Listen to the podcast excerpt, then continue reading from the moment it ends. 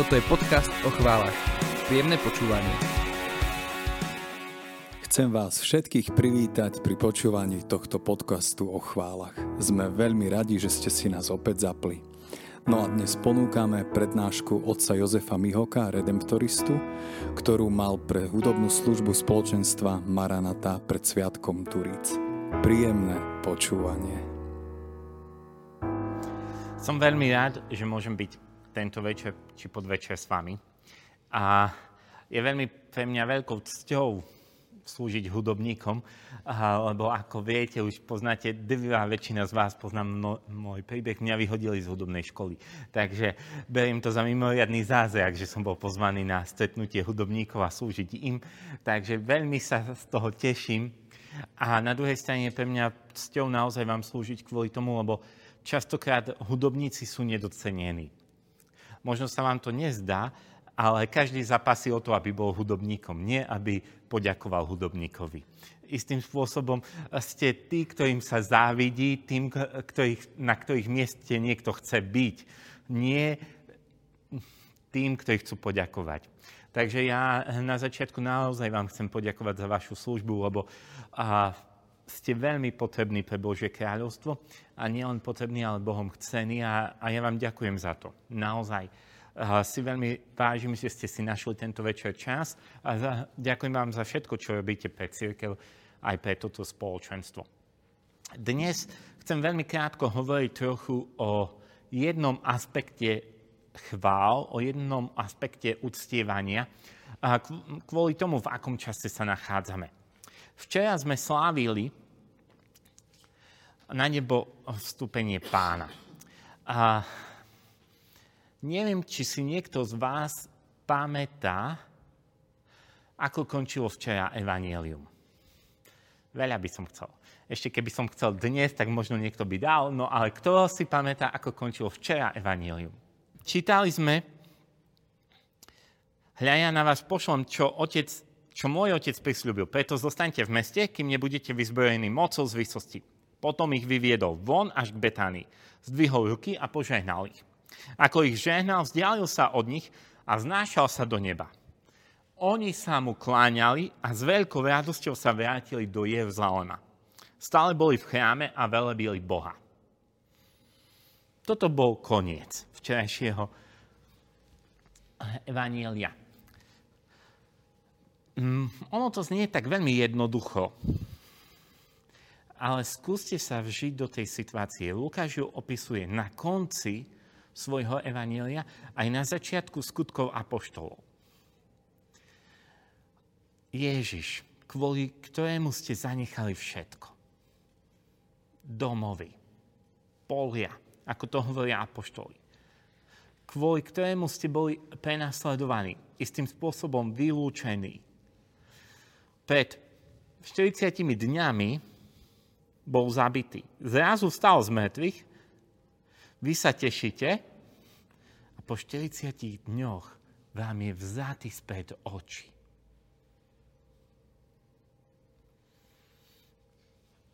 Aká by bola vaša reakcia?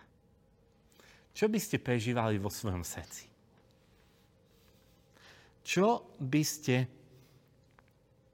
cítili aký spôsob modlitby by ste mali. A Lukáš nám hovorí,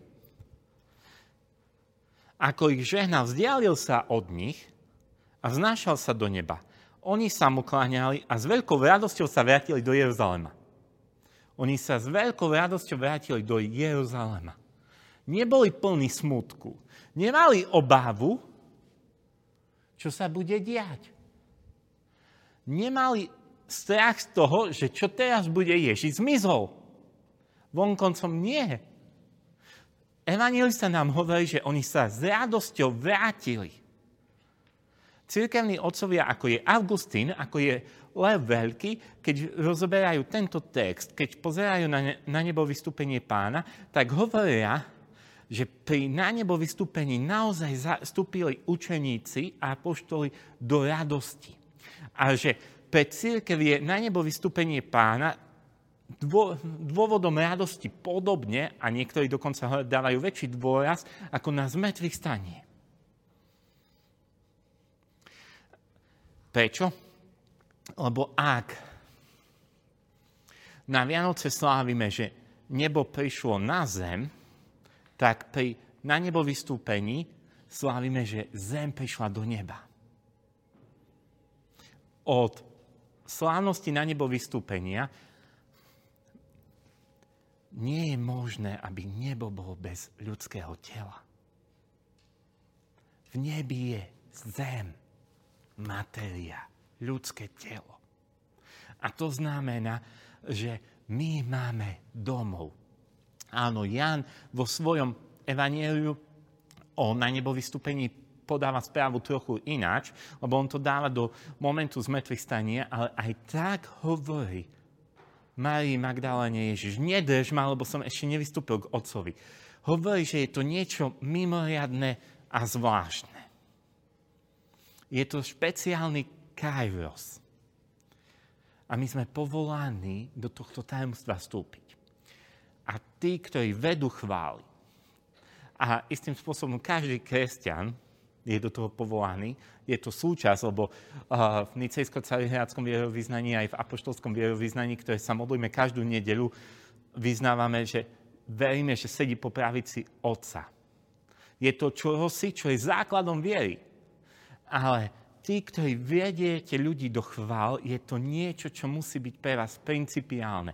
Niečo, čo musí byť základom. Med Redman, ktorý je uh, jeden z worship leaderov, známy po celom svete, pred pár rokmi zložil takú pieseň, ktorá sa, kde sa spieva, že worship start with seeing, seeing you. Uctievanie, chvála začína tým, že vidíme teba. Toto oni zažili. Videli Ježiša po pravici Otca začali sa kláňať a boli plní radosti, lebo vedeli, že máme domov. Bol by som vám povedal, že idem vám pripraviť miesto. Keby to tak nebolo, sa pýta Ježiš v Janovom evaníliu. A, a my potrebujeme mať tento zrak viery. Lebo, tak ako to hovorí Augustín, práve tento deň je dňom, nášho odpočinku, lebo naša hlava vystúpila do neba. A list Hebrejom hovorí, že máme nádej, že Ježiš sedí po pravici Otca, keďže sedí po pravici Otca a prihovára sa za nás, že môžeme s dôverou predstúpiť pre trón milosedenstva. Ale my potrebujeme chrániť tento duchovný zrak. A modlitba chvál a uctievania má byť časom, kedy sa nám otvárajú oči a vidíme Ježiša po pravici Otca. A radostná zväzť na nebo vystúpenia pána je to, že nikto z nás už nezažije umúčenie Ježiša Krista. Áno, sprítomňujeme ho, Sprítomňujeme ho pri Eucharistii. Ale to, že sedí po pravici Otca, to je neustále pravda. To je teraz. A istým spôsobom ono nás otvára pre budúcnosť. Pohľad na Ježiša, ktorý sedí po pravici Otca, nás uschopňuje dúfať mať nádej. Ak by ste včera eh, počúvali liturgické texty, tak sú veľmi úzko spojené eh, s nádejou. Lebo ak naše ľudské telo, Ježiš Kristus, pravý Boh a pravý človek vo svojej ľudskej prirodzenosti vystúpil k Otcovi, tak my máme nádej, že máme domov, že je pre nás pripravené miesto. A uctievanie a chvála je otvorenie vnútorného zraku oči srdca, aby videli sme Ježiša sedieť na tróne. A čo je toho ovocím? Ovocie je veľmi jednoduché. Keď bol Štefan kameňovaný, nám dáva kľúč, ako to vydržal. Povedal, že vidím syna človeka stať po pravici otca. zrazu dokázal odpustiť, zrazu sa modlil za tých, ktorí ho kameňovali. Exegeti, tí, ktorí vysvetľujú Svete písmo, hovoria, že uh, písmo nám podáva správu, že Šaul tam bol a schváľoval kameňovanie, schváľoval to, že zabili Štefana, ale práve, že toto je moment Štefanovej modlitby, že je počiatkom obrátenia Šavla na Pavla. On sa dokázal modliť, dokázal odpustiť a byť vnútorne pevný a stály. Ľudia, ktorí uctievajú, kláňajú sa, zvelebujú Ježiša, sediaceho na tróne, sú ľudia vnútornej stability. Ľudia odpustenia. Ľudia, cez, ktorú, cez ktorých modlitba mení dejiny. Ich modlitba a Boh cez nich mení dejiny. Tak ako Štefan zrazu dokážu obstáť. List Hebejov nám hovorí, že Ježiš Kristus svojou smeťou a zmrtvých staním zlomil moc diabla, ktorý pánoval nad ľuďmi strachom zo smeti. Zmrtvých stanie oslobodzuje od strachu zo smeti. A videnie Ježiša sediaceho na tróne otvára pre budúcnosť. Buduje nádej. A my, keď uctievame Boha, keď sa mu kláňame, keď vidíme vnútorne vo viere Ježiša sediaceho na tróne a keď takto cez modlitbu chvál otvárame druhým oči, zrazu sú schopní čeliť zajtrajšku, zrazu očakávajú zajtrajšok aby ste to porozumeli. Na apoštoloch to vidno veľmi zásadne. Ján 21. kapitola nám hovorí, že apoštoli boli za zatvorenými dverami zo strachu pred Židmi, kým nestretli z mŕtvych stáleho Krista. Boli vo večerádle zo strachu, kým nestretli z mŕtvych stáleho Krista. To nám hovorí Jan 21. kapitola. A Ježiš prichádza k ním ako z mŕtvych stály a hovorí im, pokoj vám, nebojte sa. Ale keď Ježiš vystúpi na nebesia, oni vidia, ako sedí po pravici Otca, zrazu nie sú vo večeradle za zatvorenými dverami zo strachu. Lukáš v skutkoch apoštolov nikde nepíše, že učeníci boli vo večeradle zo strachu. To píše Ján, kým neprišiel z mŕtvych stály. Ale keď videli syna človeka po pravici otca, išli do večeradla, alebo čakali, očakávali. Zrazu boli ľudia nádeje. My by sme čakali, že si povedia, že fiasko, koniec, nič. Ale nie. Oni prichádzajú, nevedia, čo ich čaká, vedia, že majú prisľúbenie, ale začínajú na tom pracovať. Vyvolia Mateja na miesto Judáša. Keď, sa, keď čítate to, čo robili eh, apoštoli tých 9 dní do Turíc, to nie je depresia, to nie je fiasko, to nie je strach, to nie je úzkosť. To je príprava. Keď vidíme syna človeka po pravici otca, Zrazu sme schopní očakávať. Zrazu sme ľuďmi nádeje. Uctievanie, chvála, ktorá otvára oči, kedy vidíme Ježiša po pravici Otca, máme túto vieru, sa prejavuje v tom, že sme ľuďmi očakávania, nádeje, otvorení pre budúcnosť. My častokrát práve ten sviatok na nebo vystúpenia pána berieme skôr len takým prechodom medzi zmrtvých staním a turicami. Ale len tí, ktorí naozaj majú vnútorný zrak, otvorený na Ježiša, ktorý sedí po pravici Otca, dokážu sa modliť s očakávaním, s dôverou, s nádejou. A ich modlitba vyvoláva nové turice. Istým spôsobom turice a zoslanie ducha je ako keby dôsledok videnia syna človeka po pravici otca. Lebo je to spojené s túžbou. S hľadom. Jedna liturgická modlitba hovorí, že v Božích očiach žiarime pre túžbu, ktorú máme po ňom. A Raniel Cantalmesa, keď to komentuje, tak hovorí o tom, že vlastne ako keby sme boli v Božích očiach letisko a naša túžba je pristávacia dráha pre lietadlo. A Bo, Boží duch vie, kde má zostúpiť. Ak naozaj máme túto túžbu, ktorá vychádza z toho, že vidíme syna človeka po pravici otca, tak sme miestom, kde Boží duch zostupuje. Naše srdce, naša túžba umožňuje, aby druhy zažili nové turice.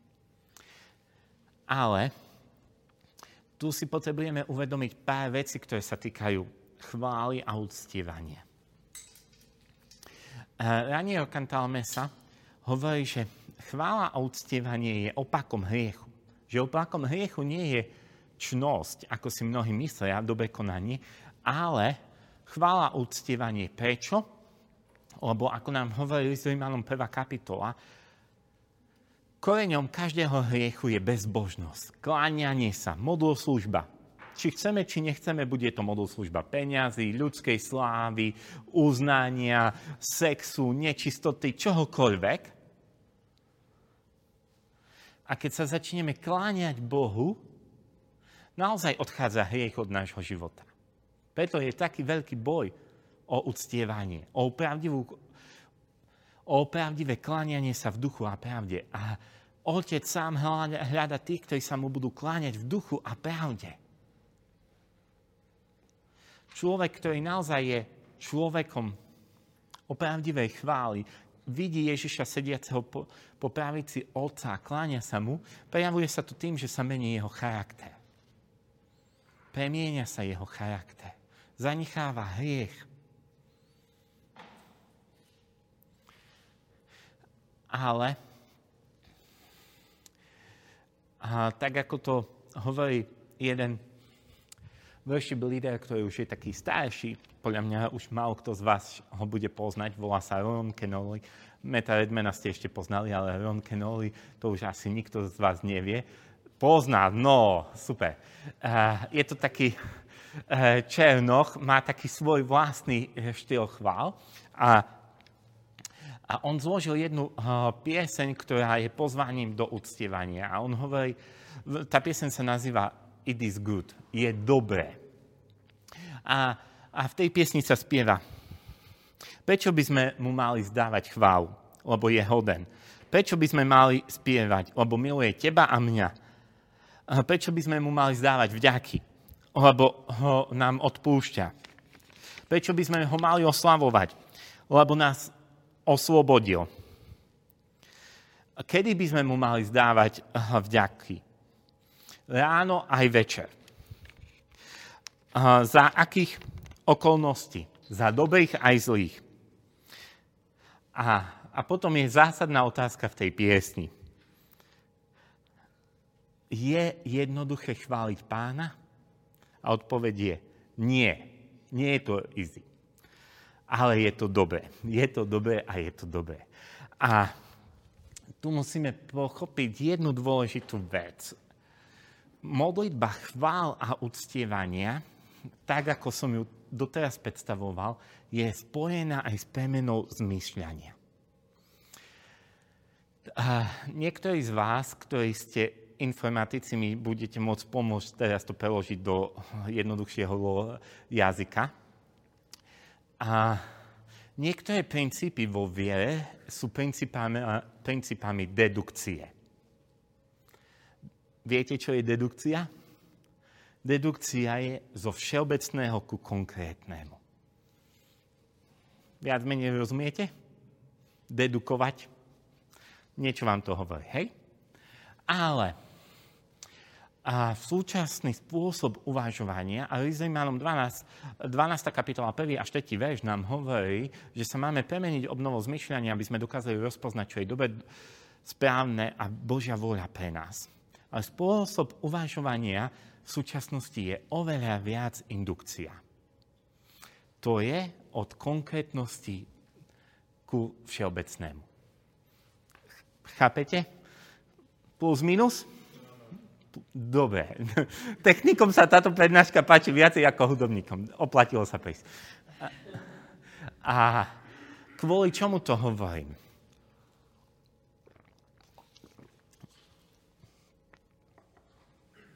Lebo vnútorne nazeranie na Ježiša sediaceho po pravici neznamená, že to musím neviem ako cítiť. Neznamená, že neviem, ako to prežívam. To je zrak viery. A indukcia istým spôsobom, keď to zjednoduším, teraz nechcem mať celú prednášku z logiky a z uvažovania, dobre? Je, že to musím cítiť, že to musím prežiť, že to musím nejak empiricky dokázať. A my sme povoláni príjmať veci vo viere.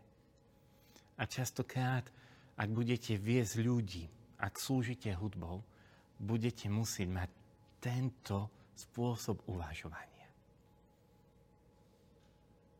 Vnútorný zrak.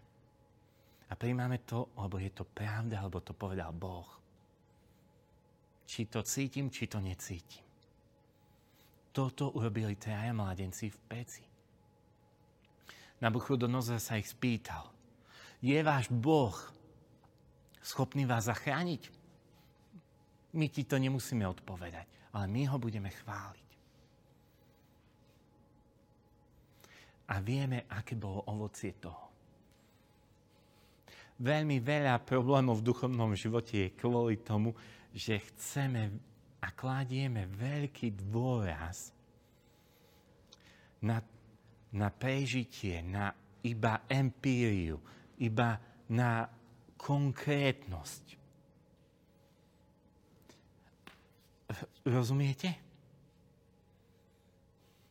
Videnie Ježiša sediaceho na tróne je vnútorný zrak.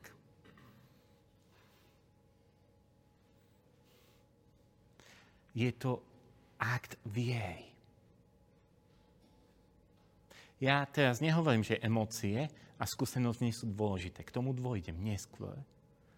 Ale ak naozaj chceme povádzať a viesť ľudí do uctievania, musíme mať zdravý odstup od svojho prežívania. Toto zažili učeníci na vrchu na nebo vystúpenia. Fiasko Ježiš odchádza, oni sú tu, ale oni uverili. Vidia ho vystupovať a sú plní radosti a kláňajú sa mu a idú a velebia, sú plní nádeje. A toto je paradox. Predstavte si, že by napísal evangelista, že tešia sa, keď stal z mŕtvych. Čo by bolo na to mimoriadné? Kto by sa netešil, keby videl Ježiša z mŕtvych stalého? Toho, ktorého milovali, ktorého hľadali. Ale oni plesajú a jasajú vtedy, kedy je im, ako hovorí v skutkoch apoštolov, vzatý späť do očami. Oni ho nevidia. Ustratili s ním fyzický kontakt. Ale vo viere sú tak premenení, že očakávajú. A toto mení dejiny. A my potrebujeme v tomto premieňať svoju myseľ. Dostávať vnútornú stálosť.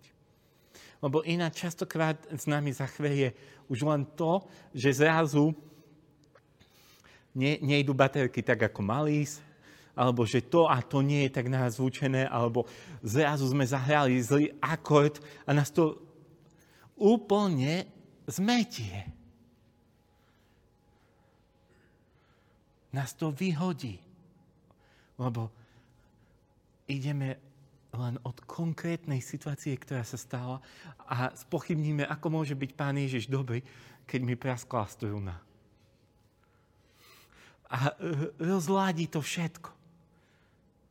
Lebo jedna konkrétnosť zrazu zmení celé moje prežívanie. A toto je, čo častokrát istým spôsobom, minule som sa pohádal s jednou uh, učiteľkou PhD uh, matematiky, lebo jej hovorím, že uh, ona je z nášho spoločenstva a tak ďalej a začala učiť veľmi indukčnou metodou matematiku, že deti musia chytiť jedno evričko, druhé evričko, lebo že je im ťažko pochopiť, že jedna plus jedna.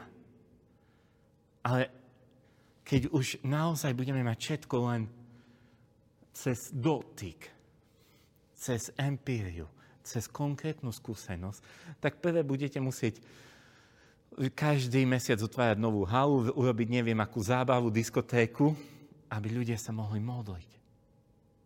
A toto je otázka na mňa, či dokážem vstupovať vo viere, vidieť syna človeka po právici a toto dokáže ovplyvňovať aj moje prežívanie, moje emócie, lebo toto je kláňanie a uctievanie. Či sa na to cítim, či nie. Ježiš je dobrý, či ja som sa dobre vyspal, či nie. Ježiš je dobrý, či to cítim, či nie. Je svetý, či to ja prežívam alebo nie. Chápete? Toto otvára nádej. Lebo zrazu výjdem zo len svojho prežívania, len zo svojich ľudských emócií, pocitov a pozerám sa na tento svet z Božej perspektívy. Z toho, čo je väčné, čo je trváce. Keď vnímame a veríme, že Ježiš sedí po pravici Otca, tak a začneme sa jemu kláňať, tak tá prasknutá strelná zrazu už nemá takú hodnotu. Tí, ktorí naozaj chcú ľudí viesť do chvály, musia mať odvahu povedať na kopec problémov v ich živote v mene Ježiša Krista Noáčov. Musia sa naučiť zľahčovať svoje problémy lebo budú pozerať na svoj život z pohľadu väčšnosti. A teraz mi môžete povedať, že či potom nie je nebezpečenstvo, že ujdeme do nejakej fantasmagorie. Či to nie je nebezpečenstvo, že zrazu budeme mimo reality. Viete, áno, hrozí to nebezpečenstvo, že ako sa hovorí jeden vtip o charizmatikoch, že dostane sa katolík, charizmatik a protestant do pekla. Protestant povie, dostal som sa do pekla. Katolík, dostal som sa do pekla. Hrôza. A, a charizmatik, cítim síru, vidím dým, ale chvála ti, pane. To nesmerujeme k tomu.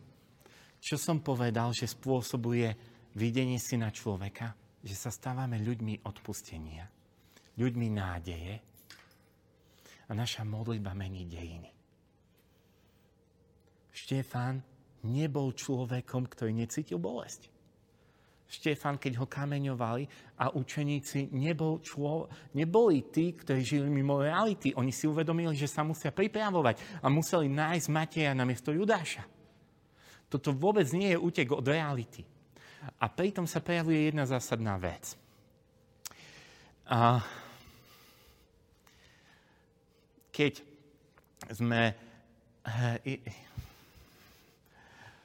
ja som dosť mladý, ale dosť dlho som pokrstený v duchu svetom. A tým pádom, keď poviem niekedy, že pred 20 rokmi, to je pravda, uh, hoci mám len 35 rokov. Uh, keď pred 20 rokmi sme uh, hovorili v spoločenstvách a formovali ľudí a nás formovali, že modlitba chvál je náročná, lebo že ľudia sú zvyknutí viacej prosiť, že ľudia sú viacej zvyknutí Ježiša o niečo ťahať za nohy a tak ďalej a že chváliť nie sú. Dnes to už úplne nie je pravda. Modlitba chvál niekedy je dnes jednoduchšia ako modlitba vďaky. A ten, kto naozaj sedí, vidí Ježiša sediaceho na tróne, je aj človekom modlitby vďaky. A čo je modlitba vďaky? Modlitba vďaky je vždy za konkrétnosť, ktorú Boh urobil. Pre mnohých ľudí dnes je jednoduchšie chváliť Ježiša. Ježišu, chválim ťa za to, že si svetý, že si dokonalý, že si milosrdný, lebo sa naučili tieto frázy. Proste pre nich to už nemá obsah. Neuvedomujú si, čo hovoria, že Ježiš je pán. Že je, Ježiš je dobrý. Že Ježiš... Naučili sa 15 vied, ktoré veľmi pekne zniejú. A ešte popri tom zaspievajú v jazykoch. To je veľmi jednoduchá modlitba, ak si neuvedomujeme, čo hovoríme. Ale ak naozaj sme ľudia, ktorí majú tú dedukciu, nikdy neprejdeme ani mimo indukcie. A tá sa prejavuje cez vďačnosť. Že vidím Ježiša ako koná konkrétne v mojom živote. Vďačnosť je vždy za niečo. Chvála je a kláňanie sa Bohu za to, kým je, aký je a vďačnosť za to, čo robí pre nás. A teraz je otázka na teba. Ako ten, ktorý viedieš ľudí do chvál, ten, ktorý sa mu kláňaš, koľko ďakuješ Ježišovi? Kde ho vidíš konkrétne prítomného vo svojom živote? Ak nebudeme ďakovať Ježišovi, ak ho nebudeme vidieť v každodennej rutine, tak skončíme. Cítim si ho, vidím dým, ale chvála ti, páne. apoštoli to, že videli syna človeka po pravici, premenili na to, že bol prítomný v konkrétnom živote. V tom, že ho cítili, že ho skúsili, zakúsili. My potrebujeme stať na obi dvoch nohách. Nebezpečenstvo toho, že budeme len čistá dedukcia, je, že ujdeme od reality. Ale ak chceme byť len tí, ktorí teraz ma trošku zahralo pre srdiečku a budem chváliť pána, nebudeme meniť dejiny. Nebudeme ľuďmi nádeje. Nebudeme schopní očakávať. Nebudeme mať tú túžbu, ktorá je z hora. To vyliatie ducha vždy bude len takým potešením nie tým, čo mení dejiny.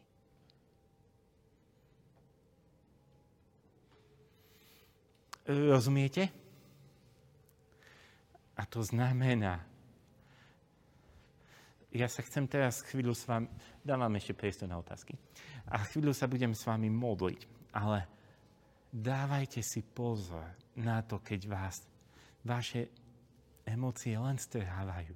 Rozladená gitara niečo. Naozaj vráte sa do svojho srdca. Do svojho vnútorného zraku. A očami viery upriamte svoj zrak na Ježiša Krista. Skúste párkrát cez deň len sa zastaviť a uvedomiť si, že Ježiš je po pravici Otca. Potom na mnohé situácie sa vám ľahšie povie v mene Ježiša Krista Noáčo. Ja nehovorím, že nás nič nebude bolieť. To nepovedali apoštoli. Oni, oni prežívali umúčenie. Ale upriame svoj zrak na Ježiša. A to naozaj stačí na 10 sekúnd sa zastaviť. A vierou a nádejou, ktorá je kotva do svetine svetých. A list Hebrejom hovorí, že svetina svetých nám bola otvorená cez Ježišovo telo, cez to, že on sedí po pravici Otca. Keď tento paradox raz trochu zacítime, prežijeme, že Ježiš, pravý Boh a pravý človek je v nebi, tak už nám prejde kopec úzkosti. V starom zákone mali strach, keď sa im zjavoval Boh, lebo nevedeli si predstaviť, že ľudské telo a Boh môžu byť spolu. A my to máme v nebi.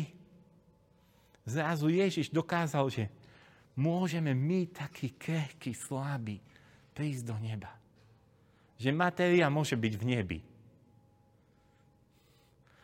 Keď tento paradox trochu vo viere príjmete, máte na čím uvažovať celý život, tak oveľa viac budete vnútorne pevní.